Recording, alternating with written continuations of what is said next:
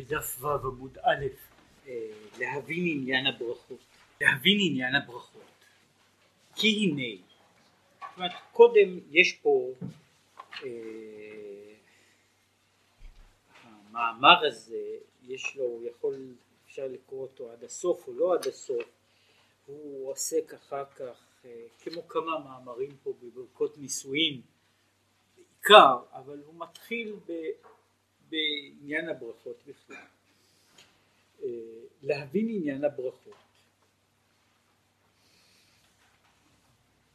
כי הנה, אנשי כנסת הגדולה תקנו הברכות בזמן בית שני. זאת אומרת, כל הברכות שבידינו, פחות או יותר, הן אה, תקנה של אנשי כנסת הגדולה. הם תקנו את הברכות, ובימי הבית השני. אבל בזמן בית ראשון לא היו מברכים. אז לא היו עדיין ברכות. עכשיו השאלה היא מדוע השינוי הזה, שם מה השינוי והעניין. כי הנה כל ישראל מאמינים בני מאמינים והאמונה טבועה בתוכם. הם מאמינים בני מאמינים במובן הזה שאמונתם היא דבר שטבוע בתוך, בתוך מהותם, בתוך נפשם. מה שנלאו חכמי הפילוסופים והמחקרים להבין בשכלם. אומר ככה, ישראל כמאמינים בני מאמינים משיגים ויודעים ומבינים דברים שהפילוסופים אינם מבינים. כן? מה שהפילוסופים אינם מגיעים אליו בדרך הפילוסופיה, ישראל שהם מאמינים בני מאמינים מגיעים אליו בדרך האמונה. כי האמונה בכללה היא למעלה מן ההשגה והשכל. ואפילו מההשגה שבשורש נפש האלוקית שבישראל. למזלי. מה ככה האמונה והוא אחר כך ידבר קצת בעניין הזה. שהאמונה היא במדרגה כל כך גבוהה שהיא למעלה מכוח השגה. היא אפילו למעלה מכוח ההשגה שנמצא בתוך הנפש ואפילו בזה שנמצא בשורש הנפש. ושורש הנפש הוא מה שהוא קורא לזה מזליך הזה. זאת אומרת יש הביטוי הזה מופיע בלשון הגמרא שאומר במקרים מסוימים אף על גב דאי הוא לא חזי מזליך חזי זאת אומרת, בן אדם אף על פי שהוא לא, לא רואה, מזלו רואה. והמשמעות היא, אף על פי שהאדם איננו יכול להשיג דבר מסוים, יש שורשו שלמעלה משיג את הדבר. ומכוח זה יש לו הרגשה שאיננה מגיעה לכלל, לכלל השגה. הוא למשל מדבר על זה, אומר שאם בן אדם נמצא במקום ותוקפת אותו אימת פתאום, אומר הוא צריך לדעת שיש משהו של אימה, כן? אלא שהוא, זהו דבר שהוא איננו יכול לראות אותו, כלומר כאילו זה היה דבר שהאדם עצמו היה יכול לנתח אותו ולדעת מה קורה, באמת הוא היה, הוא היה מפחד באופן הפשוט ביותר. במקרה אני אומר בן אדם תוקפת אותו אימה, וזה יש אגב, אה, יש אנשים בין, אה, בין אנשים שחיים בסכנות או אנשים אחרים שיש להם רגישות מיוחדת, שיש אנשים שיש להם רגישות יוצאת מן הכלל לדברים כאלה לסכות, לסכנות, לאסונות, לדברים שעומדים להתרחש או דברים שעלולים להתרחש, כן, ואנשים חשים בהם בצורה מאוד חריפה. יש אנשים שאצלם זה מאוד עמום, אבל רבים יכולים להרגיש דברים כאלה אה, כמעט בלי להגדיר. אומרת בן אדם כל כך זה כל כך ברור שבלי לדעת הוא יודע שהוא נמצא במקום מסוכן, שמשהו מאיים עליו, מישהו מאיים עליו. בכל אופן הוא אומר זה העניין של מזלי חזה, כלומר אף על פי שהכוחות הגלויים בנפשו אינם משיגים את הדבר, אבל הכוחות הנסתרים שבשורש נפשו הם משיגים יותר, ולכן הם משיגים שיש איזשהו מצב למשל של אימה או להפך. שיש אה, אה, יש דברים שאנשים בלי לדעת יש להם אה, חוויות שלא לפי ערך ההשגה החיצונית שהיא באה מהשגה יותר גבוהה. אבל הוא אומר זה עניין האמונה הוא, הוא למעלה גם מדרגה זו של השגה. זאת אומרת לא רק שהוא לא שייך להשגה של השכל הגלוי אלא גם איננו שייך להשגה של השכל הנעלם. שהרי לית מחשבה תפיסה בי אין מחשבה תופסת בו בקדוש ברוך הוא. וכשהוא אומר לית מחשבה תפיסה בי זוהי הגדרה הגדרה עקרונית. אין מחשבה תופסת בו בכלל. לא מחשבה מסוימת שלי אלא שום מחשבה בכל דרגה שהיא איננה תופסת בו והוא רם ונישא למעלה ממזלי הוא נמצא למעלה ממזל אפילו מדרגה זו שהיא דרגת המזל שהיא דרגת השורש של בני אדם הוא נמצא למעלה מן הדרגה הזו הוא רם ומתנשא אפילו מעבר לדרגה הזו של מזלם של שורשם של. רק בשביל להסביר קצת במה הוא מדבר.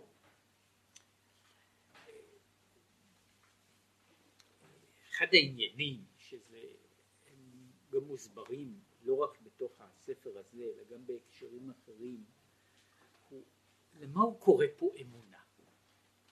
למה הוא קורא פה אמונה? כעת יש לאנשים פחות או יותר הגדרה מסוימת לעניין הזה של, של אמונה, כן, שאיננה שייכת בדיוק לנושא שאנו עוסקים בו. קודם כל הוא מדבר על אמונה מבחינת התוכן שלה. כלומר, הוא אומר ככה, אותו דבר שישראל מאמינים בו, שהוא מצד אחד היותו של הקדוש ברוך הוא מרומם מכל צורה ומכל דבר הנתפס, ומן הצד השני האמונה בהשגחה הפרטית האישית המיוחדת הוא בעצם בעיית היסוד של כל הפילוסופיות. מה שהוא אומר שחכמי המחקר אינם יכולים להשיג. למעשה כל הפילוסופיות, כל הפילוסופיות שיש בהן איזשהו מושג, מושג אלוקים, וזה רוב הפילוסופיות שהיו בעולם. לאו דווקא של מה שקוראים לזה תיאולוגיות, אבל רוב הפילוסופיות שיש בעולם, שיש בהן העניין הזה, הבעיה המרכזית שלהן, היא לא במובן הזה בעיית ההגדרה בעיית ההוכחה של מציאות הבורא, אלא בעיקר בעיית היחס בין מה שקוראים לזה בין עולם אלוקים מה שאפשר לקרוא לו המהות האלוקית וההשגחה הפרטית. והבעיה הזו היא הבעיה המציקה, בעיית ה- ה- היחסים הזו היא הבעיה שנמצאת נמצאת בתחתיתן של המון שיטות פילוסופיות. ישראל הם מאמינים בני מאמינים, והם מקבלים וקולטים ותופסים את האמונה הזו כן?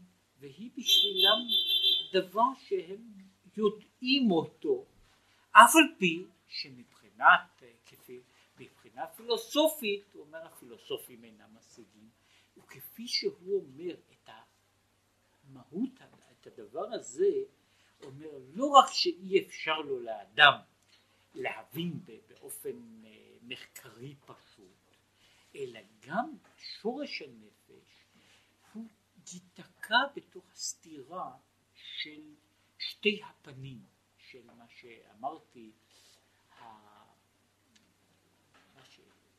אם זה כבר להגיע לעניין הדיומא, אה, במאמר גדול הצמח צדק כותב על מצוות האמונה.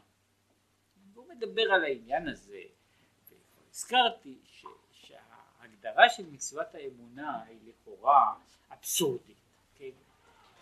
איך תיתכן מצווה על אמונה? זאת אומרת, ממה נפשך?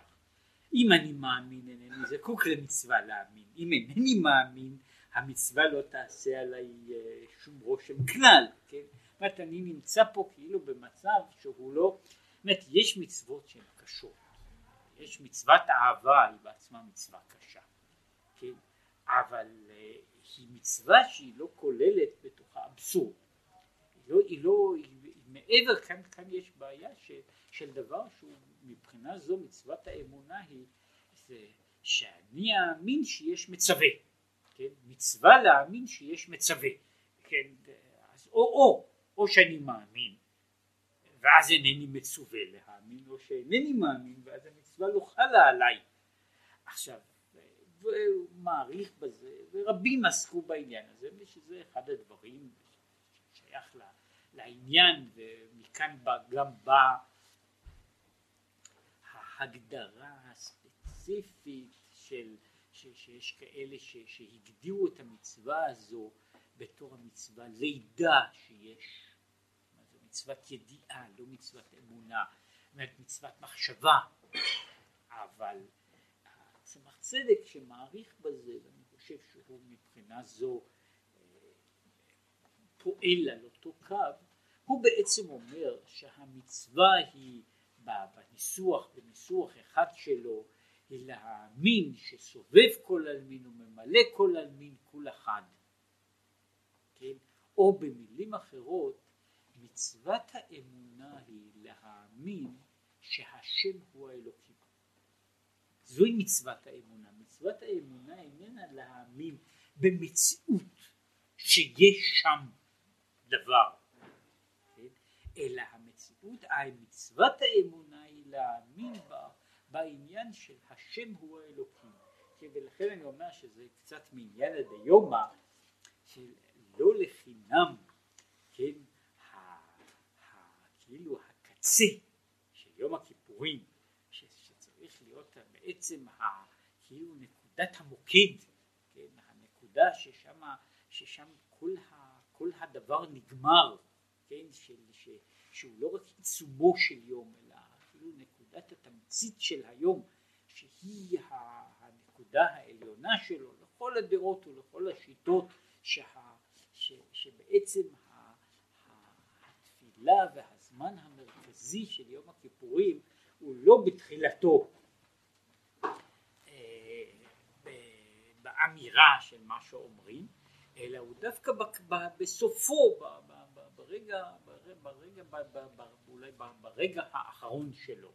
ומבחינה זו ההצהרה של השם הוא האלוקים, שהיא באה בסופו של היום, היא באה בעצם להעמיד את, ה, את הנקודת הקצה של ה, זו בעצם הנקודה של, ה, של, של האמונה. הוא אומר להגיד שהשם הוא האלוקים זהו הדבר שגם שהפילוסופים אינם יכולים לעמוד עליו. וגם אנחנו, מכוח נשמתנו, אנחנו איננו יכולים להשיג אותו. ועם כל זה אנחנו מאמינים בני מאמינים, שהוא פה אחר כך, כמו שהוא יסביר, זה שייך למהות הנפש שלנו, להגיע להכרה הזו, וזהו העניין של שמה שהוא קורא לזה שכל ישראל הם מאמינים בני מאמינים. כן? שהוא אומר ש, ש, שישראל מאמינים בזה בין שהם מבינים בין שאינם מבינים ובדרך כלל אינם מבינים ולפעמים אינם יודעים בכלל מה שאינם מבינים. זאת אומרת ההבדל בין, המ, בין המשכילים ושאינם משכילים הוא שהמשכילים יודעים כמה שזה מסובך, אלה שאינם משכילים אינם יודעים כמה שזה מסובך, כן? אבל אומר בכל זאת ישראל הם מאמינים, בני מאמינים, והם בשבילם הדבר הזה נקלט בשני האופנים שלו. עכשיו אומר, והנה, בזמן בית ראשון היו נשמות ישראל במעלה, במעלה העליונה. והיה אור אינסוף שורה ומתגלה בנפשם, להיות אצלם גילוי אמונה זו כאילו רואה. בימי הבית הראשון הייתה מה שקוראים לזה שכינה באתגליה. היה מה שהוא קורא הלשון הוא סיהרה באתגליה. כן, סיהרה בהשלמותה, הירח במלואו, כן, השכינה במלואה. היא השכינה שרויה בישראל. נשמות ישראל הם במעלה גבוהה ואור אינסוף שורה, כמו שהוא מתאר, שורה במקדש, בשלימות. ואז ההכרה, כמו שהוא אחר כך יסביר, אמונה היא בעצם, במהות, היא.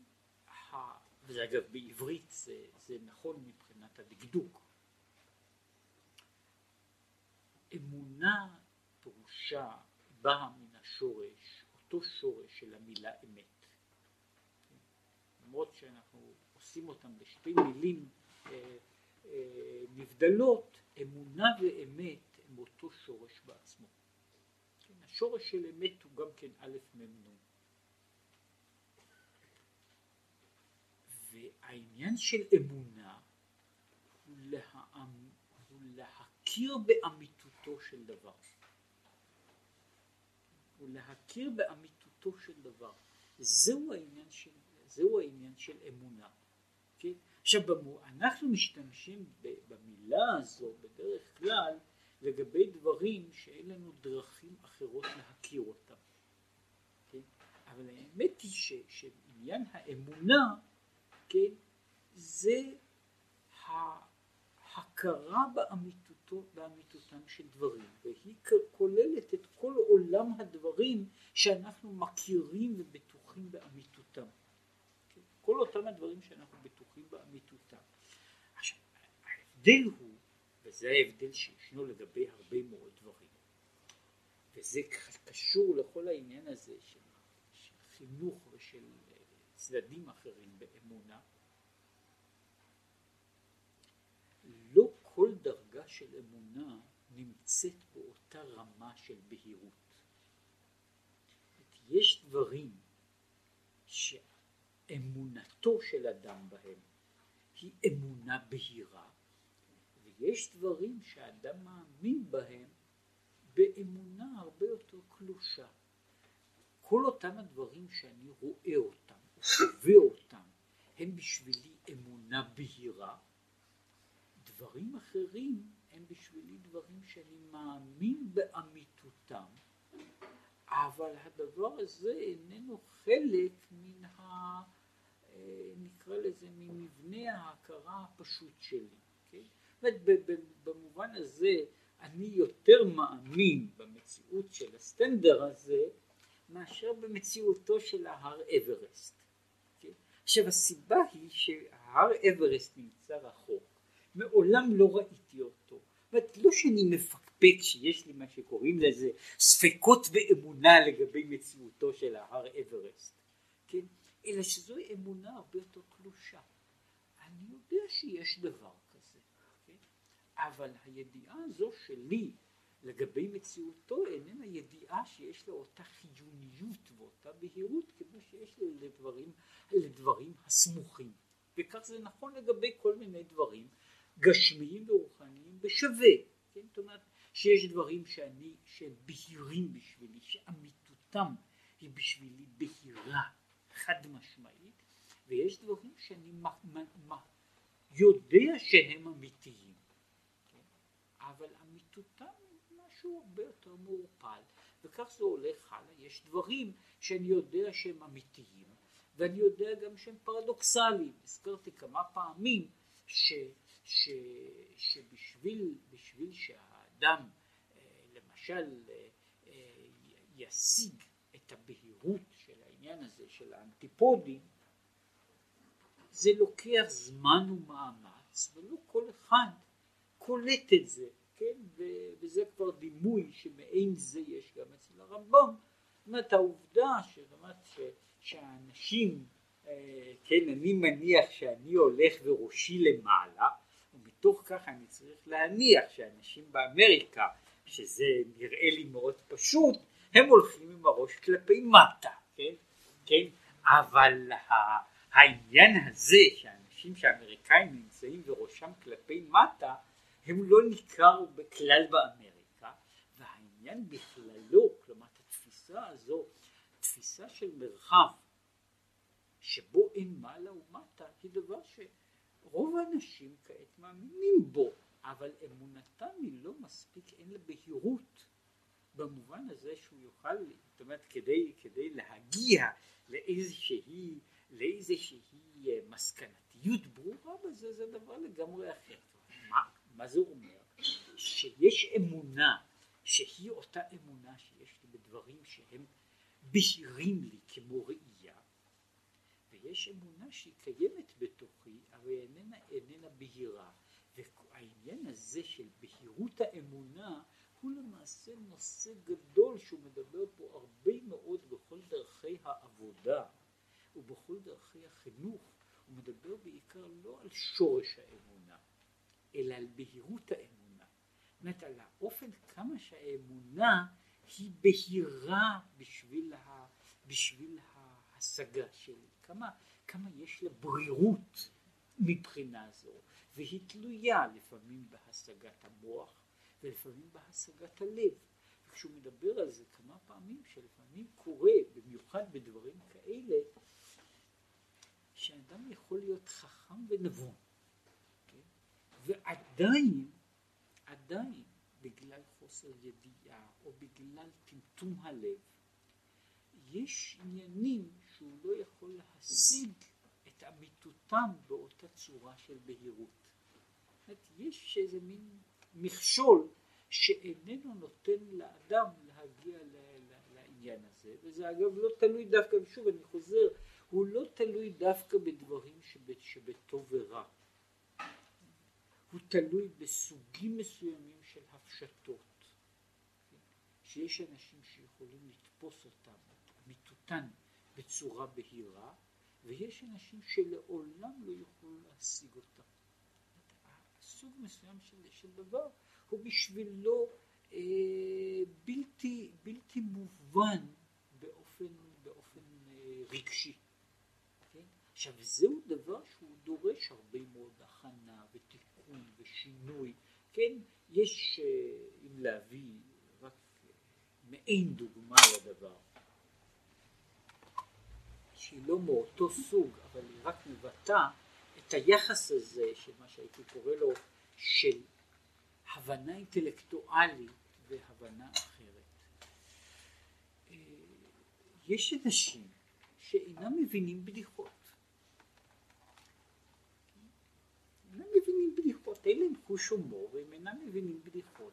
עכשיו, זה האיש הזה יכול להיות חכם ונבון בכל מיני דברים אחרים. אין שום מכשול שהוא יהיה מתמטיקאי גדול. אבל הוא יכול להיות שהוא בן אדם שלא מבין בדיחה. מה שקורה הוא, הדבר הזה קיים, כן? הוא קיים, כן? אבל יש משהו שלא פועל. אותו דבר שבשביל אחר הוא נראה מצחיק באופן מיידי. אגב, יש בדברים דומים, נביא דוגמה לדבר אחר, יש חוש של אנשים ליופי. הוא גם כן לא דבר, אומרת, אני, שני אנשים רואים אותו דבר, אותה תמונה. שומעים אותם הצלילים, כן? בשביל אדם אחד יש השגת היופי, אדם שני יכול לכתוב מאמר על הנושא, כן? ו, ויש, זאת אומרת, זה חלק גם עניין של השגת, לא רק של השגת המוח, אלא גם של השגת הלב, כדי עד כמה שהאדם משיג, מבין ומרגיש את הדברים הללו. עכשיו, פה בעניין בימי הבית הראשון, היו שתי מעלות. הנשמות היו יותר גבוהות, ונשמה גבוהה היא נשמה שיש לה חוש טוב יותר להשגת האמת, שזאת ההגדרה של נשמה גבוהה, לא השגה אינטלקטואלית יותר גבוהה, אלא השגה, חוש יותר עמוק להשגת האמת. מצד שני היה גילוי אלוקי יותר גדול, אובייקטיבית בתוך העולם, כך שהדברים שבסך הכל בין זה לזה הייתה הבהירות גדולה יותר. ולכן הוא אומר כאילו רואה, היה אצלו גילוי אמונה, כאילו רואה. זאת אומרת, כשם שיש דברים רבים שמעולם אינני רואה, ואין לי שום ספק, שום ספק באמיתותם, כן, משום שהם בשבילי חוויה קרובה, כן, אה, אה, יש הפילוסופים וחכמי המחקר, כן, אה, יש להם בעיה, כמו שיש להם בעיה ביחס לקדוש ברוך הוא, יש להם בעיה אולי לא פחות חמורה ביחס לעני. כן? הן להגדרתו, הן לתפיסתו, הן למהותו וכל שאר הדברים. אבל מבחינה זו אני לא חושב שיש מישהו שלמרות שלא ראה אני בחושים שלו, שיש לו איזה שהם ספקות כן, לבהירות של, של תפיסת האני של עצמו. יש איזשהו אני, כן? עכשיו זוהי תפיסה שבגלל הקרבה בשביל דברים אחרים היא תפיסה מאוד מאוד בהירה, מיידית. כן? עכשיו יש זמן שבו תפיסת האלוקי היא תפיסה קרובה לזה. אבל אומר, בזמן בית שלי, בזמן בית שלי, ששם היה, התעממות. לא היו הנשמות במעלה עליונה כל ולכן תקנו אנשי כנסת הגדולה הברכות, שכל הברכות הן להמשיך גילוי אמונה זו.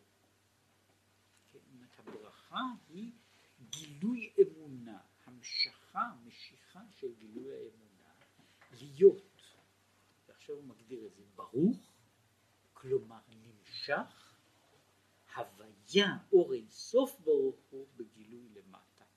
שההגדרה בסיסית שהוא פה לא אומר אותה בלשון זו היא הגדרה בסיסית של ברכה היא המשכה.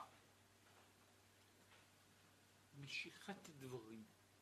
כן והוא טוען שזה אותו שורש שישנו בבריכה או בהברכה הוא אותו שורש של משיכת הדברים וכל עניין של ברוך וברכה פירושם משיכה של דבר, המשכה, העברה של השפעה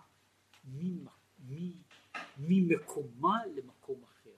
אז עכשיו הוא אומר שכל העניין של הברכה הוא המשיכה של. למשוך, להיות ברוך השם. כן, הרי בעצם בכל ברכה יש מה שקוראים לזה, יש, יש גרעין, ויש לה מכסה, יש לה כיסוי. בכל, יש לברכות למשל עניין שאפשר לקרוא לו הפרטי, הפרטי זמני השייך לברכה זו. כן? יש ברכה של על הלחם ויש ברכה על, על, על ירקות. עכשיו הברכות הן שונות, יש, לו, יש שם ברכה על מצוות. Okay? כן? עכשיו יש בכל הברכות יש גרעין אחד שמסביב לו יש תכנים שונים ולמעשה מה שהוא אומר וזה פשוט בתוך העניין כל הברכות הן בעצם הצהרה אחת. כן? כל הברכות הן הצהרה אחת שיש לה הזדמנויות שונות. אני, אני מברך מקומי בי באוכלי או בעשותי מצווה. אני מברך, אבל אני משנה את, את, את המטבע של הברכה בהתאם להזדמנות. אבל לברכה יש תוכן כן, שהוא בסיסי, והתוכן הבסיסי של הברכה הוא ברוך השם. זה בעצם התוכן של הברכה. אחר כך יש לברכה צורות, זאת אומרת הברכה בסך הכל היא, היא ההצהרה, ההצהרה, הבקשה, התפילה של ברוך השם. כל השאר הוא פרטים. בכל ברכה וברכה. אז, אז הברכות הן להמשיך גילוי אמונה זו, להיות ברוך ונמשך. הוויה, אור אינסוף ברוך הוא, בגילוי למטה. שזהו בעצם הנוסח שהוא מסביר אותו, וכאן הוא, אה, הוא לא, שוב לא נכנס לכל הפרטים של העניין, ש, שהנוסח המטבע של רוב הברכות הוא מבטא בדיוק את המסלול, את המסלול של, ה, של, של, ה, של ההמשכה מלמעלה עד למציאות. כן, כן, שהוא ה... זאתי ההצהרה שהתוכנית, ואחר כך אתה הוויה אלוקינו מלך העולם, שיש כאן קו שיורד מהאתה שאין לו שם, שהוא מעבר לשמות, אל שם הוויה, אל שם אלוקים, אל תפיסת המלכות, מלך. אחר כך בא הדבר הנוסף, כן? ולכן יש הגדרה שברכה צריכה שיהיה בה שם ומלכות. כן? זאת שהיא מבטאה את ה... בעצמה את העניין הזה, כמו שהוא יסביר קצת, שבתוך הברכה בעצמה נמצאת כל אותה, כל אותה נקודה שאמרתי, של הקשר, היחס, אולי אפילו ההבדל והקרבה בין המציאות האינסופית, האתה, אל מלך העולם. כן? והיחס הזה בין האתה ומלך העולם, זה בעצם, זה המתח של הברכה. זה אותו עניין של השם הוא האלוקים? שאנחנו כורכים אותו בכל ברכה, שאגב, כבר הזכרתי את זה, שבברכות יש, יש בו גם הצד נוסף שקיים כמעט בכל הברכות, שהוא שוב אחד המוזרויות של הברכה, שבדרך כלל הברכות עוברות מגוף לגוף. כן? הברכות מתחילות כרגיל בנוכח וגומרות בנסתר. שזה אה, מאוד בולט, למשל בברכת המצוות. אתה אלוקינו אשר קידשנו וציוונו. כן? במצוותיו, כן? זאת אומרת אני עובר מגוף שני לגוף שלישי באותו משפט בעצמו, כן? שזה חלק מהמבנה אה, הזה, מה שהוא קורא לזה, של ההמשכה במובן מסוים של, ה, של המין הגלוי על הנסתר ממנו. יש פה במבנה אחד, יש פה גם כן, אם חושבים על זה, יש פה מין מבנה של, של אלכסון, שני אלכסונים, משום ש, שדווקא כלפי אה, אה, אלוקינו מלך העולם, אנחנו מדברים כאילו בגוף בנוכח. כלפי אה, המוציא לחם מן הארץ, אנחנו מדברים בגוף נסתר. כן? שיש פה מין מבנה כפול, הפוך, של הקרוב והרחוק, הגלוי והנסתר, מה שנמצא מולי ומה, ש, ומה שנמצא בתור, בתור הוא, מה שבמקום אחר הוא אומר אה, שזה חלק מההבדל בין זה והוא שישנו בכלל.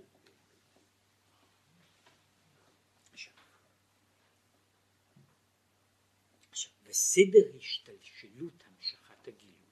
עכשיו הוא אומר שכל ברכה היא ברוך השם. זאת היא הברכה בכלל. עכשיו יש לה סדר, סדר ההשתלשלות. הוא מתחילה להיות הוויה אלוקינו. הוא גילוי אור אינסוף ברוך הוא בנשמות ישראל להיות אלוקינו ממש. כאן יש לא רק השם אלוקים, אלא יש דבר יותר מזה, השם אלוקינו שלנו, פירושו בבחינת ביטול אל ההוויה האלוקית, שהוא יהיה אלוקינו שלנו, לא בבחינת המופשט, אלא בבחינה של, ה, של הקונקרטי, בבחינה של ההרגשה, של ההתייחסות. עכשיו הוא אומר ככה, מדוע זה יכול להיות לפי שהם,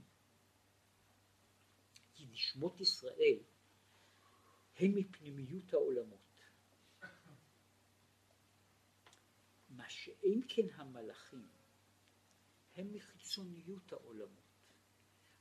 מלאכים אינם יכולים להגיע לדרגה הזו משום שהם בעצם, אומר אנחנו שייכים לעולמות הפנימיים. המלאכים, כל שכן שאר בוראי מטה, נמצאים במדרגה של חיצוניות העולמות.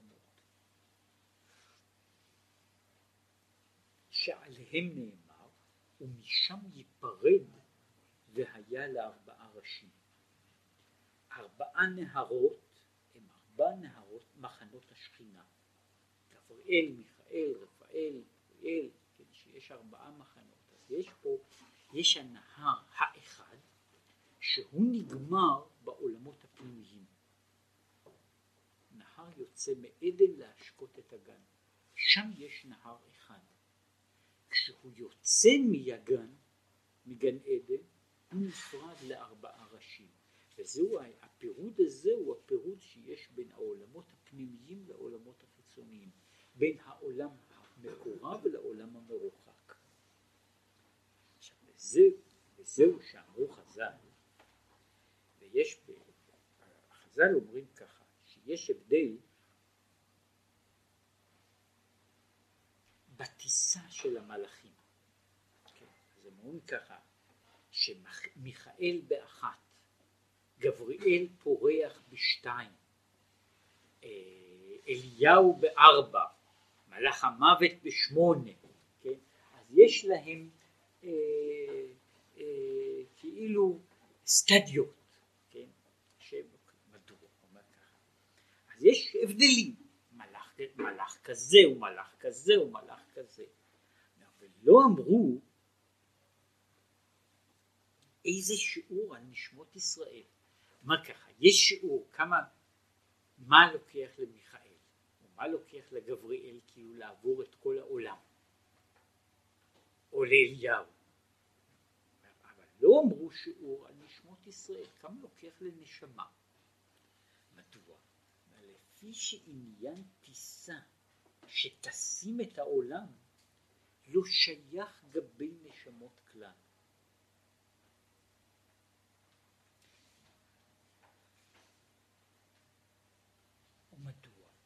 שהעולם ומלואו אינם תופסים מקום כלל נגדם ולכן הם לא צריכים לעבור את העולם באיזושהי טיסה, בשתי טיסות או בחמש טיסות, מפני שבשבילם בכלל העולם אין לו, אין לו שייכות, הוא בטל לעומתם. מה שאין כן לגבי המלאכים. תופס העולם איזה מקום. ולכן יש להם כאילו זמן, הם מתייחסים, אומר ככה, הנשמות הם במדרגה כל כך גבוהה שהם נמצאים מעבר למה שקוראים לזה לקנה המידה או להגדרות של העולם. ולכן העולם איננו יכול לא להגדיר אותן ולא להגביל אותן. אלא, שאומר שמיכאל די לו בטיסה אחת וגבריאל בשתיים ואליהו בארבע עם גופו שהיה תחילה גשמי, כן, ונהפך להיות מלאך. אז מה, זה לוקח לו יותר זמן. אומר, אבל הנשמה בעצמה איננה צריכה בכלל, היא, היא לא טסה אפילו בטיסה אחת. בשבילה, בשבילה העולם, כל קיומו של העולם הוא לא נמדד במידות שלה. המידות שמודדות הן לא, לא קובעות ולא מודדות את הנשמה, שהיא שייכת, אומר המלאך, עם כל היותו מלאך, הוא עדיין עומד באיזשהו יחס אל העולמות החיצוניים. ואף על פי שהיחס הזה הוא, הוא, הוא דבר, הוא לא, הוא לא כמו היחס של הגוף האנושי, אבל הוא עדיין יחס. לעומת זאת הנשמות ששייכות לפנימיות העולמות אינן נוגעות בכלל לכל כל, כל העניין הזה של כמה, גדול העולם הוא לא משנה לגבי הנשמות. מדבר, מדברים על העניין הזה בכמה וכמה דרגות, בכמה אופנים, שהוא בעצם מדבר פה שיש, וזה קשור לעניין הזה בעצמו,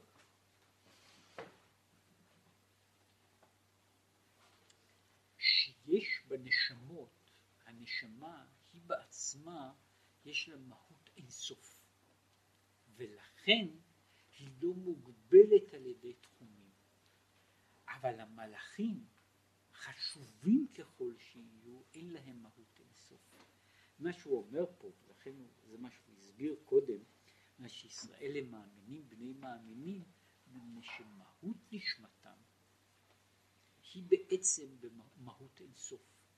ולכן הם יכולים להשיג את הדבר הזה שברואי מעלה וברואי מטה אינם מסוגלים להשיג אותו. זאת הם יכולים להכיר, יכולים להאמין בדבר שברואי העולם אינם מסוגלים להכיר אותו.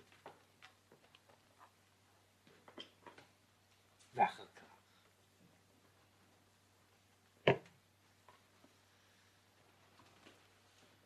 מלך העולם. הוא התחיל, קודם אומרים השם אלוקים, אחר כך אומרים מלך העולם, שעל העולם הוא גילוי מלכותו יתברך בלבד. כל העולם, העולם, לגבי העולם יש מלכות, יש מלך העולם, וכל העולם אינו אלא גילוי של מלכותו בלבד, שאין מלך בלא עם. כלומר, במובן הזה, העולם הוא האופן שבו יוצאת לפועל מידת המלכות האלוקית. משום שאין מלך בלא עם, וכדי שהמלך יהיה מלך בפועל, הוא זקוק לזה שיהיה עולם בפועל. כלומר, ברגע שהשם רוצה להיות מלך, כן, באותה שעה יש לו, יש לו עולם. כן? העולם נוצר מהוויית המלכות. שאין כן במלכים אחרים שזה הולך להפך, כן, אבל כאן הוויית, הוויית העולם נוצרת מן המלכות.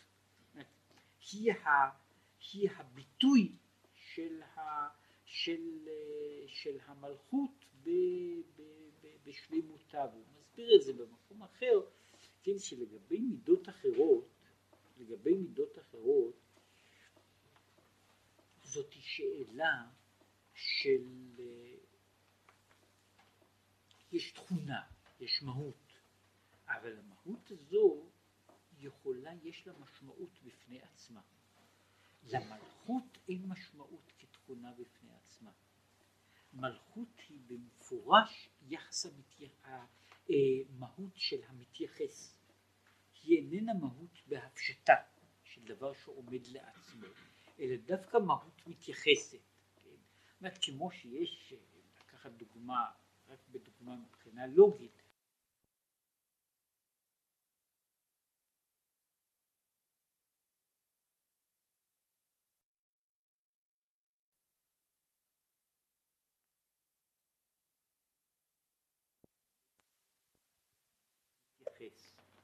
כן, אחד, אחד איננו חייב להתייחס לשניים. כן? אבל שניים מתייחס בהכרח לאחד, כן? וההתייחסות שלו היא לא התייחסות של מבנה, אלא התייחסות שבמהות, כן? הוא זקוק לאחד כדי שיהיו שניים. עכשיו באותו אופן הוא אומר מלך העולם הוא יוצר את העולם מכוח מלכותו. וזהו התוכן שאומר הברכה היא הוויה אלוקינו מלך העולם. והנה על ידי הברכה ממשיך ברכה והמשכה. מה שהוא אמר שזוהי ברכה. ברכה והמשכה, להיות גילוי אור אינסוף בנפש כלל ישראל, שתתחזק אמונת הוויה בליבם בבחינת גילוי כאילו רואה. אומרת, העניין של, אומר ככה, התוכן של הברכה, הברכה, של הברכה, הוא בעצם המשכת, המשכת הבהירות או ההתגלות של האמונה. כן? המשכת הגילוי של האמונה. זאת אומרת, במובן הזה, כל הברכות, בין שהן ברכות הודיה, או ברכות בקשה, או ברכות על המצוות, בכולן יש המשכה אחת, שהיא ההמשכה של ההתגלות האלוקית. זהו הדבר שמשותף בכל הברכות כולן. כן? ושהוא בעצם, זוהי הבקשה המהותית שיש בכל הברכות, שהברכה אומרת שהוא מעין אותו מושא.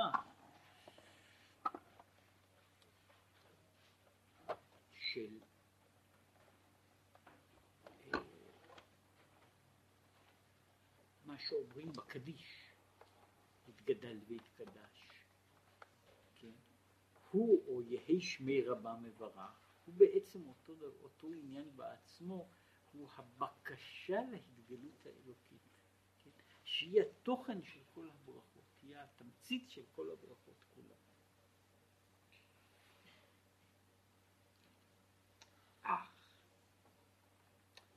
קדם לברכה והמשכת השראת גילוי זה הוא המברך.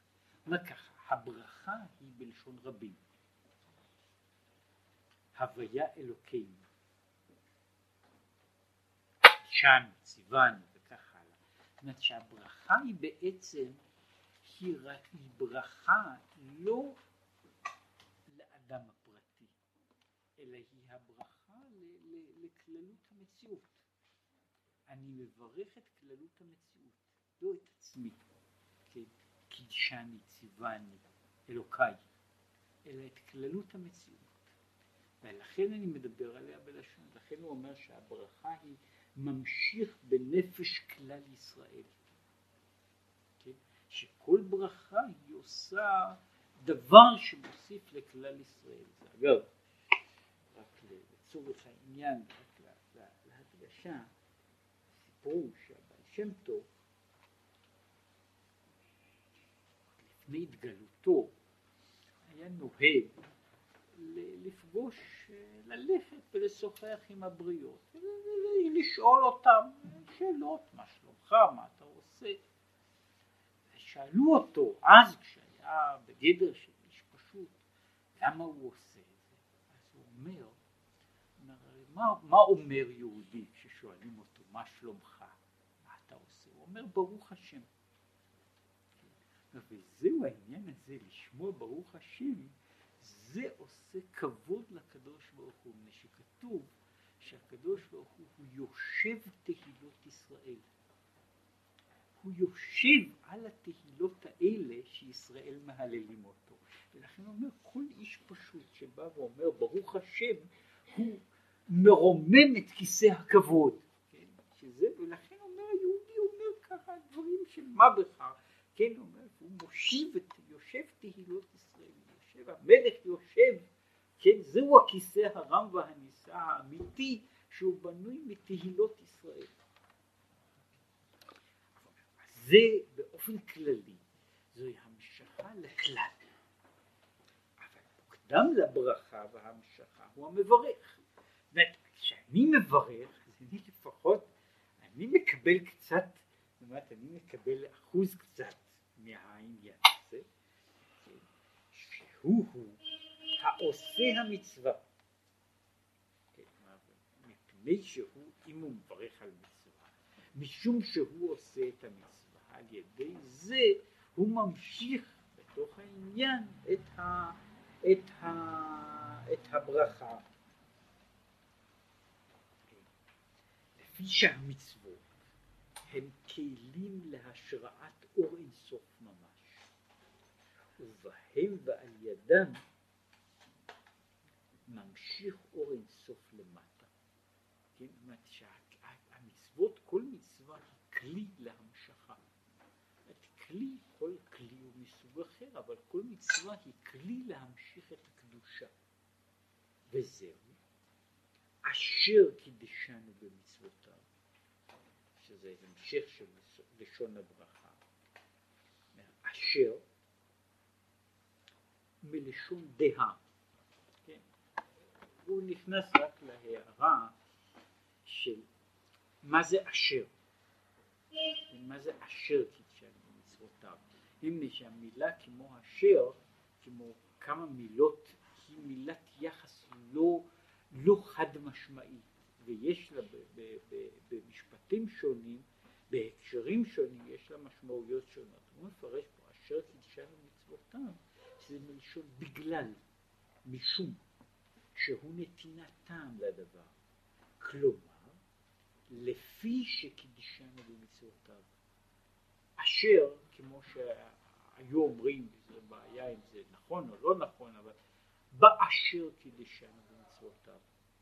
ברוך אתה שם אלוקינו מלך העולם אשר קידשנו מצוותיו. זאת אומרת אשר קידשנו מצוותיו הוא לא הודעה שיש מציאות כזו, אלא זה, זה הסבר, משום שקידשנו במצוותיו.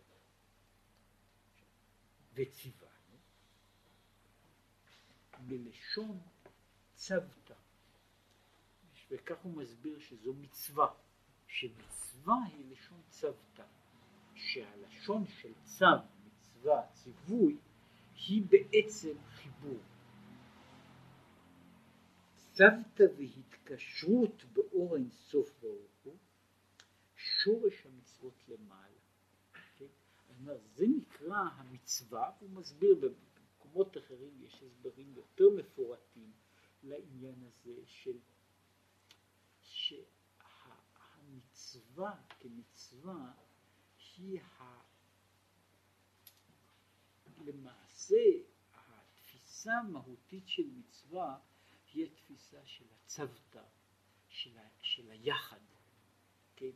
והיא העניין של ההתחברות, ההתחברות בנותן המצווה, כן?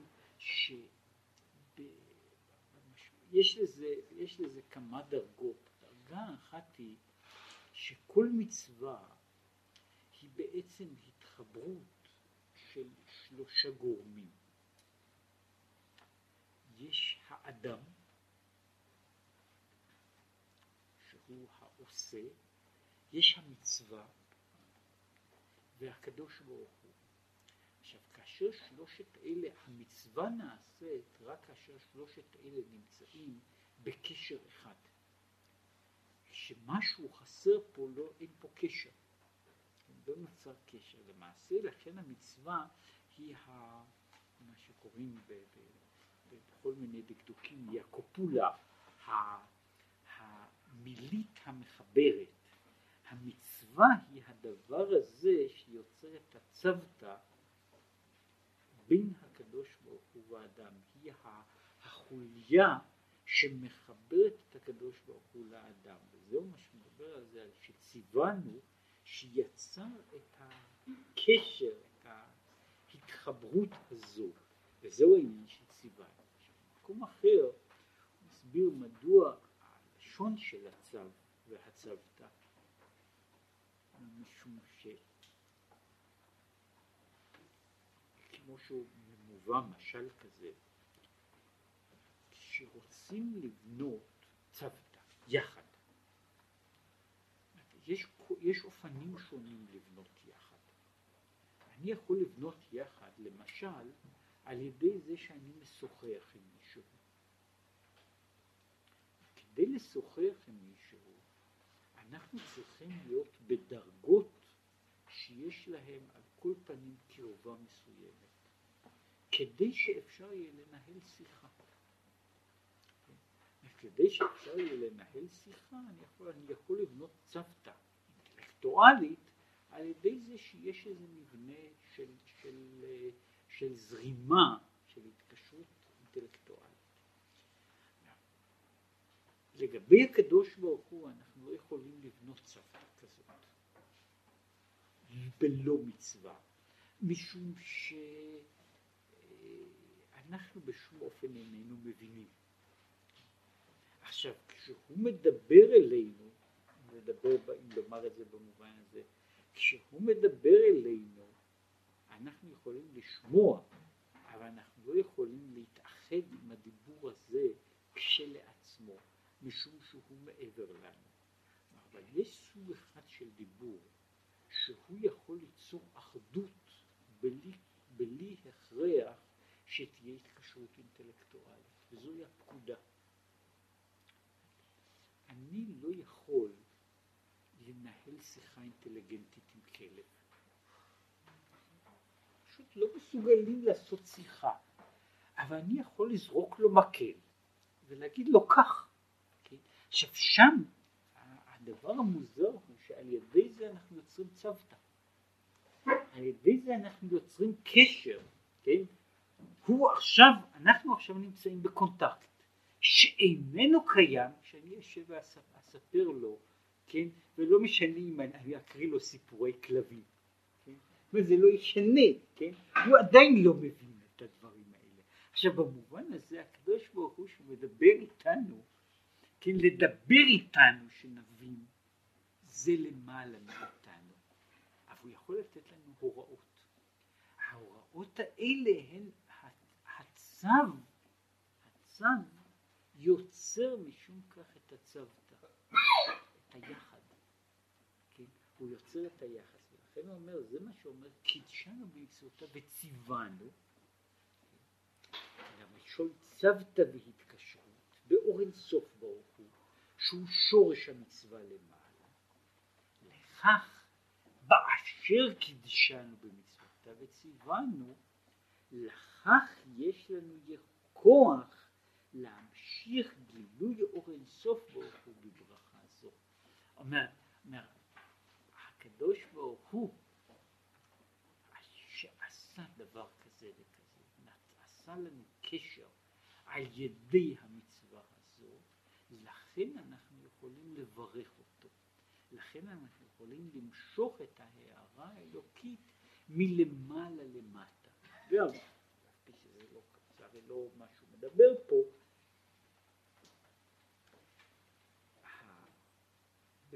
במובן הזה אני יכול להבין קצת על דרך אחרת את הברכה שאני מברך על דברים קונקרטיים. כן, מה שקוראים לזה ברכות הנהנים, בכל הצורות שלהם. אני יוצר צוותא באופן אחר. אני יוצר צוותא על ידי זה שאני אוכל את הלחם שלו. כן? אני אוכל את לחמו, שותה את מימיו, נהנה ממה שהוא עושה. על ידי זה אני גם כן יוצר צוותא מסוימת, כן? הצוותא הזו גם כן חיבור, שהוא חיבור לא מאותו סוג, אבל מסוג אחר, שוב, חיבור מאוד אינטימי שהוא משמעותי בשבילנו, כן? אני, את החיבור הזה שהוא נעשה, נעשה לי על ידי זה שאני רואה פרוסת לחם, זהו חיבור שאני מבין, את פרוסת הלחם אני מבין, את התורה העליונה, את השיחה שלו איננו מבין, אבל את הדיבור שלו שמתבטא בתוך הלחם זה הדבר שאני מבין. ומשום כך, משום שיש קשר, למעשה אומר שכל ברכה היא הרי בעצם בנייה של התקשרות. והבנייה של ההתקשרות צריכה שתהיה לה איזושהי תכולה, לצאת רק לדקה, מישהו פה מדבר בין השאר הנושא שאף פי שהוא לא נוגע בו בכלל זה, זה ברכות הנישואין יש בדרך כלל יש בכל התחומים שבהלכה יש נטייה לא להשאיר ברכות מופשטות. הברכות ככל שאפשר הברכות מעוגנות לדברים שיש להם אה, ממשות חושנית אובייקטיבית. למשל, אנחנו מקדימים לרוב הברכות המופשטות, אנחנו מצרפים אותן לברכה לא מופשטת, שהיא נכונה לגבי ברכות הנישואין, אבל גם לגבי הברכות של, של קדושת היום. לכל הברכות האלה יש צמודה ברכה על הגפן. אני מצמיד לברכה המופשטת ברכה על דבר קונקרטי. ברכה על דבר קונקרטי.